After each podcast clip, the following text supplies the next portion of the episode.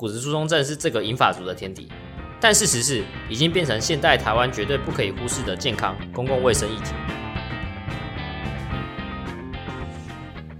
Hello，大家好，欢迎回到听我科普。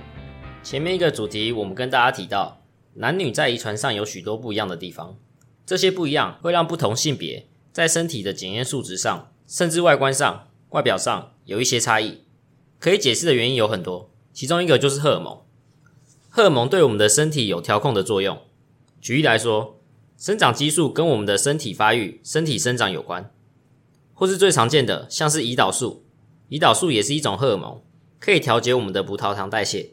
也有一些和性别有关的荷尔蒙，像是我们说过，女性的雌激素可能对于尿酸的代谢有影响，所以让女性在更年期前控制的比较好，所以痛风的风险也比较低。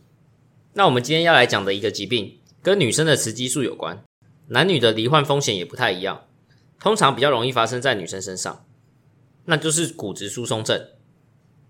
我们常常听说，有些人，特别是老人家，有时候一个小小的动作，可能就突然一阵疼痛，或是弯个腰，又或者是不小心跌倒后就站不起来，进一步去检查才发现原来是骨折了，才知道自己原来有骨质疏松症。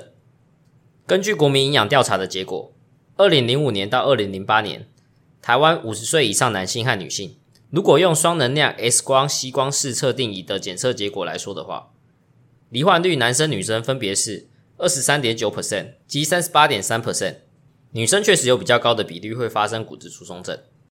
那什么是双能量 X 光吸光视测定仪？这有点脑口的东西，我们晚点会再讲到。那如果要更完整的来看。根据健保资料库的统计，目前台湾罹患骨质疏松症的患者，男性大约有六十万人，女性大约有一百七十万人。女性的风险将近是男性的三倍，但就跟很多慢性病、糖尿病、高血压很像，很多人根本就没有发现，没有自觉自己有骨质疏松症，所以实际有骨质疏松症的患者一定比这些还要更多，是有点低估的。台湾的人口逐渐高龄化，骨质疏松的比率也持续在上升。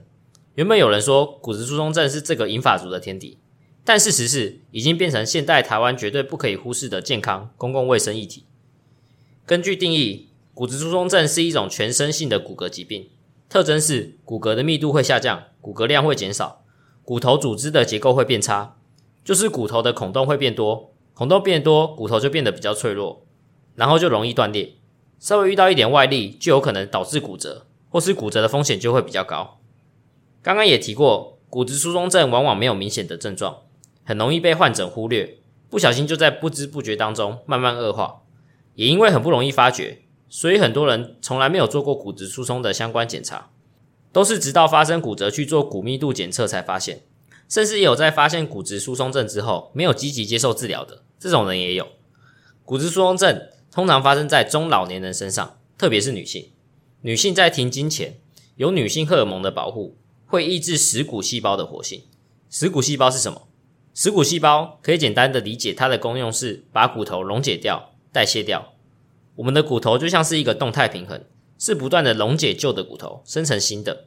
当我们的溶解速度大于生成速度的时候，就有可能会让我们骨质疏松症的风险增加。所以，抑制食骨细胞的活性，可以减慢我们的代谢或是骨质流失的速度，去降低我们发生骨质疏松的可能。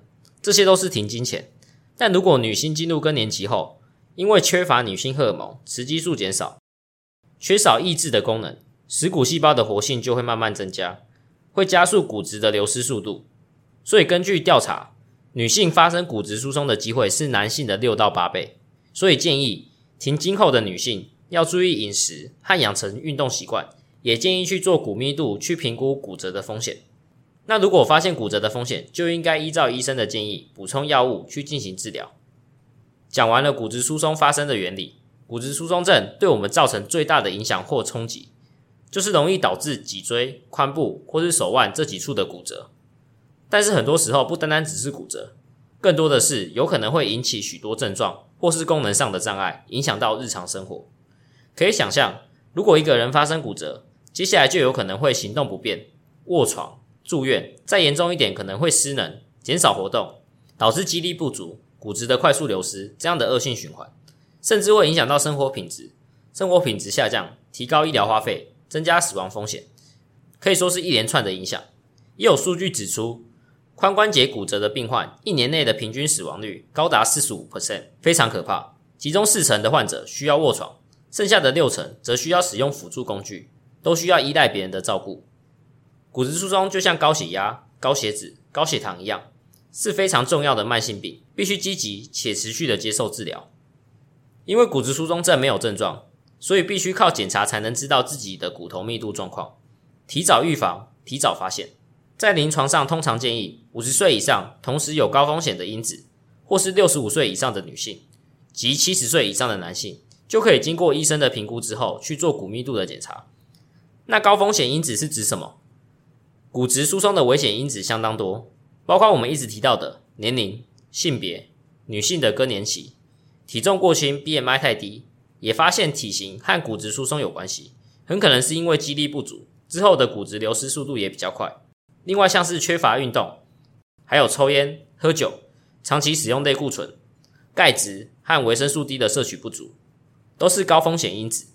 所以如果你年龄比较大，又有这些高危险因子，就建议去改善生活习惯，以及去做个骨密度检查。那有没有什么是骨质疏松症的警讯？有，最常见的第一个驼背。如果发现自己有驼背的状况，可能就要想是不是脊椎骨出现压迫性骨折所造成的。还有第二个，身高如果变矮超过四公分以上。第三个，又或者是经常下背疼痛，都有可能是骨质疏松的警讯。接下来，刚刚说要介绍那个很老口的骨密度检查仪器，现在 WHO 世界卫生组织的骨质疏松症诊断标准。是用双能量 X 光吸光式测定仪的数值当做诊断标准。双能量 X 光吸光式测定仪，英文的简称是 DSA 原理其实是利用两种不同能量的 X 光去照射检测部位，再依据不同的能量吸收程度去计算出骨头密度。最常见的测量部位是腰椎和髋部。虽然说这种机器的体积很大，但好处是准确度比较高，只要躺平就能够检测。那这台机器会产生所谓的 T 值。T score 当做结果，如果 T 值大于负一，表示骨质正常；如果 T 值介于负一到负二点五之间，就代表骨量正在减少，但还算不上是疾病的状态，大概就是骨质缺乏。但如果 T 值小于负二点五，就被认定是骨质疏松症；再严重一点，小于负三，就有极高的可能会发生骨折。刚刚说 DXA 体积大，所以还有另一种也是测量骨密度的仪器。定量超音波骨密度检查仪，英文简称是 QUS，主要的测量部位是脚跟或是手，因为体积比较小，移动比较方便，便利性高，但就是准确度比较低。而且大家对于这种仪器数值的结果还没有一致的共识或看法去开立诊断，所以通常只建议把 QUS 的结果当做初步筛检的工具，如果发现异常，就应该再利用一次 DSA。髋部或是腰椎的检查进行确认，而且 QUS 的结果也不建议当做后续追踪或是治疗的检查工具。还是要再说一次，我们常常说预防胜于治疗，去做骨密度的检查筛检，有助于我们早期发现骨质疏松症。不幸的话，也可以及早接受治疗，定期的追踪和积极的治疗，预防骨折的发生，降低骨折的风险，避免影响到更多的生活。说一下关于骨质疏松症的治疗方式。刚刚说过，我们的骨质可以是一个动态平衡。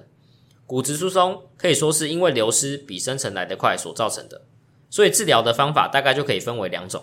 第一类是使用促进骨质生成的方法，增加骨质密度，有点像开源节流中的开源，刺激负责新生骨质的造骨细胞，或称为成骨细胞，它会促进骨头的新生。举例来说，有些药物类似我们的副甲状腺素。可以促进造骨细胞生成骨质，维持代谢，更新骨本。讲完开源，第二类当然我就要来讲一下节流，用一些减少骨质流失的药物来做长期的治疗，抑制噬骨细胞，降低骨头的代谢。当然，现在也有两种功能都具备的双重基转药物，同时可以降低骨质流失，同时又可以促进骨质的新生。以上这些治疗方式。有些是口服，有些是针剂类，需要静脉注射、皮下注射。不同的药物也会有不同的使用频率。讲完治疗，那有没有什么事情是我们可以做来预防或是减缓骨质疏松症的？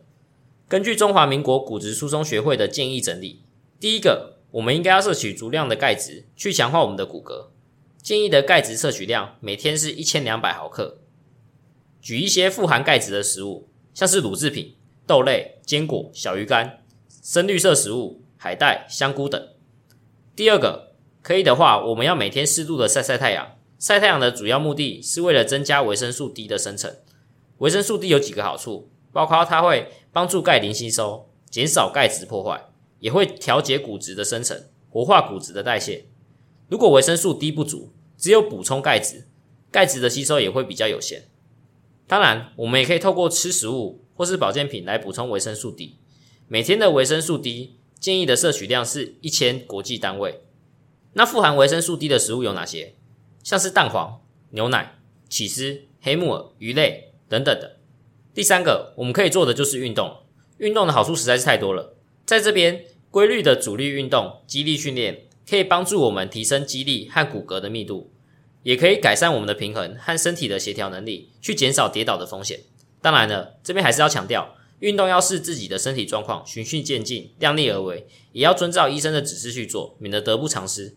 再来，老生常谈的戒烟、戒酒，也可以避免加速骨质流失。最后，可以使用拐杖或是搭配辅助工具，避免撞击或是跌倒。好啦，我们这里就到这边。感谢您收听今天的听我科普。如果有任何想听的主题或是想问的问题，也欢迎底下留言告诉我们。拜拜，我们就下期再见喽。